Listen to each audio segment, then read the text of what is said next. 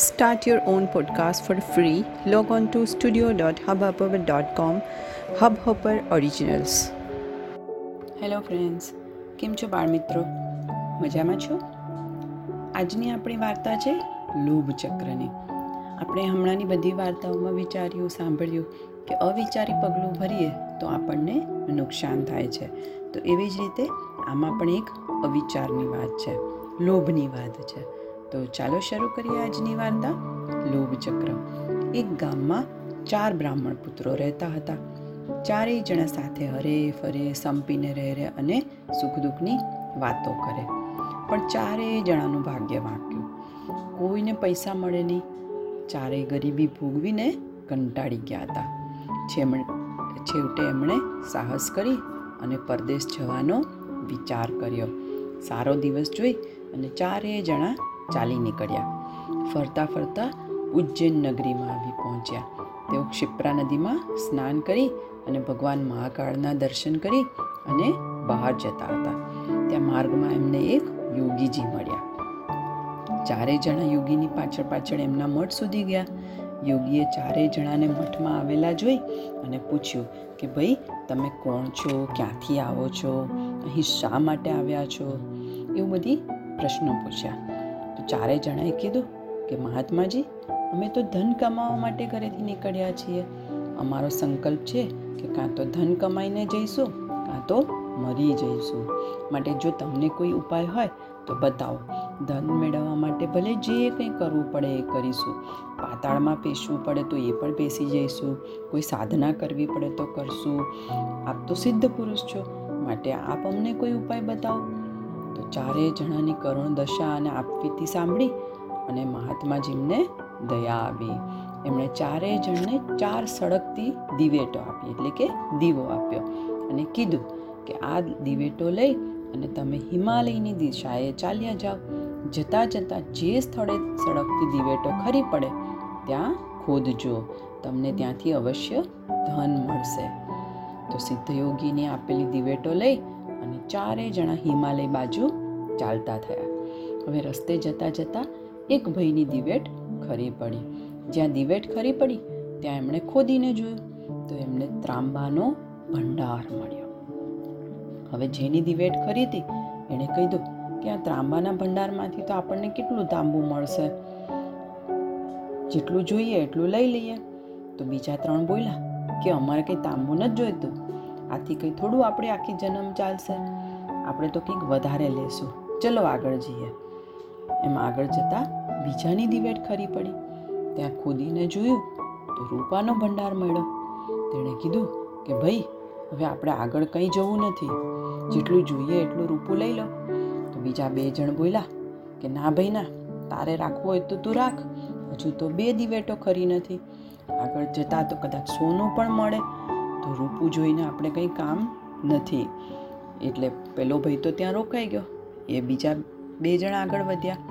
હવે આગળ જતાં ત્રીજાની દિવેટ ખરી પડી. ત્યાં ખોદ્યું તો ખરેખર સોનું નીકળ્યું. એટલે ત્રીજાએ કીધું કે, ભાઈ, આપણી વાત તો સાચી પડી છે. તારે જોઈએ એટલું સોનું લઈ લે. તો ચોથો બોલ્યો કે, ના ભાઈ, ના. કદાચ આગળ આપણને રત્નની ખાણ મળી જાય તો? આમ વિચારી અને એણે તો ના પાડી. પહેલાં કીધું કે, ના, મને તો આમાં પણ સંતોષ છે. હું આ લઈને ઘરે જઈશ. આમ વિચારી તે ઘર તરફ ગયો અને પેલો ચોથો ભાઈ આગળ ચાલ્યો. હવે ચાલતા ચાલતા રેતીના રણમાં આવ્યો અને ખૂબ તરસ લાગે. પાણી વિના તો એનું ગળું સુકાવા માંડ્યું અને તાપ પણ ખૂબ લાગતો હતો. ત્યાં એણે એક માણસને જોયો. હવે માણસના તો આખા શરીરે લોહી નીકળતું હતું. માથા ઉપર મોટું ચક્ર ફરતું હતું. એ આ માણસ પાસે ગયો અને પૂછ્યું, કે અરે ભાઈ, તમે કોણ છો? તમારા ઉપર આ ચક્ર શેનું ફરે છે? હું તરસે મરણું છું. ક્યાંય પાણી મળશે? તો આટલી વાત કરતાં તો પેલું ચક્ર ફરતું ફરતું બ્રાહ્મણ પુત્રના માથે આવી ફર્યું અને એકદમ વિસ્મય પામતા બોલ્યો કે અરે, આ ચક્ર મારા માથે કેમ આવી ગયું છે? તો પેલાએ કહ્યું કે આ ચક્ર આજ સુધી મારા માથે ફરતું હતું. માટે હવે એ તારા માથા પર આવ્યું છે? કારણ કે તે પણ એવું કશું કર્યું છે. તો પેલો બોલ્યો કે અરે ભાઈ, મને તો આનાથી ત્રાસ થાય છે. એનો ધ્વનિ પણ ખૂબ વધારે છે. આ ચક્ર ક્યારે હટશે? આને હટાવી લો અને ચક્રને પહેલાં નીકાળો.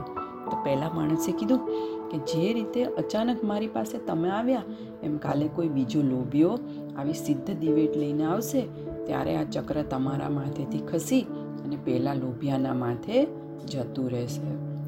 તો બ્રાહ્મણે પૂછ્યું કે તમે કેટલા સમયથી ચક્ર સાથે બેઠા છો? તો પહેલાં પૂછ્યું કે અત્યારે પૃથ્વી પર કયા રાજાનું નામ ચાલે છે? તો બ્રાહ્મણ પુત્રએ કીધું કે અત્યારે તો અહીં વત્સરાજ મહારાજ રાજ્ય કરે છે. તો પહેલાંએ કીધું કે મારાથી વર્ષોની ગણતરી તો આવડશે નહીં, પરંતુ જ્યારે રામ રાજ્ય હતું, એટલે કે હજારો વર્ષ પહેલાં, ત્યારે હું એક સિદ્ધ યોગી પાસેથી સિદ્ધ દિવેટ લઈને આવેલો. ત્યારનું આ ચક્ર મારે માથે ફરતું હતું. એમના માથે ફરતું હતું, ત્યાંથી એ મારા માથે આવ્યું અને હવે એ મારા માથા ઉપરથી તારા માથા ઉપર ગયો છે. એટલે આ લોભ ચક્ર અસહ્ય ત્રાસ આપીને ભોગવીને પછી જ જશે. તો બ્રાહ્મણ પુત્રએ પૂછ્યું કે, મિત્ર, પણ મારે ખાવા પીવાનું શું થશે? તો પેલો બોલ્યો કે, ભાઈ, અહીંયા તો કોઈ વ્યવસ્થા નથી. આ ચક્રના નીચે ભૂખ તરસથી વ્યાકુળ બની અને જીવન ગાળવું પડે છે. ઘણો સમય થયો. એટલે આ બ્રાહ્મણ પુત્રની વાટ જોઈ પેલો સોનાના ભંડારવાળો બ્રાહ્મણ પુત્ર શોધતો શોધતો અહીંયા આવ્યો. એણે ચક્ર જોઈને પૂછ્યું કે, ભાઈ, આ બધું શું છે? અને પેલો લોહી નીકળતા શરીરે બોલ્યો કે, ભાઈ, આ તો મારા લોભનું લોભ ચક્ર છે. એ હંમેશા લોભિયાઓની માથે ફરે છે. હું સોનું, ચાંદી કે પછી તાંબુ લઈને પાછો ના ફર્યો અને તમારા બધાની પેઠે શાંતિથી ધીરજ ના રાખી અને લોભ રાખ્યો, તે લોભમાં અને લોભમાં મેં આ ઉપાધિ માથે લીધી છે. એટલે હવે જ્યાં સુધી કોઈ મારાથી વધારે લોભીઓ નહીં મળે, ત્યાં સુધી આ લોભચક્ર મને ત્રાસ આપતું રહેશે. માટે તમે બધા ઘરે જાઓ. એટલે જ બાળકો, જોયું ને લોભનું કેટલું ખરાબ પરિણામ આવ્યું? લોભ રાખવાનો નહીં. આપણી પાસે જેટલું છે જેવી રીતે છે, એમાં સંતોષ માનવાનો અને આનંદ માનવાનો બરાબર ને?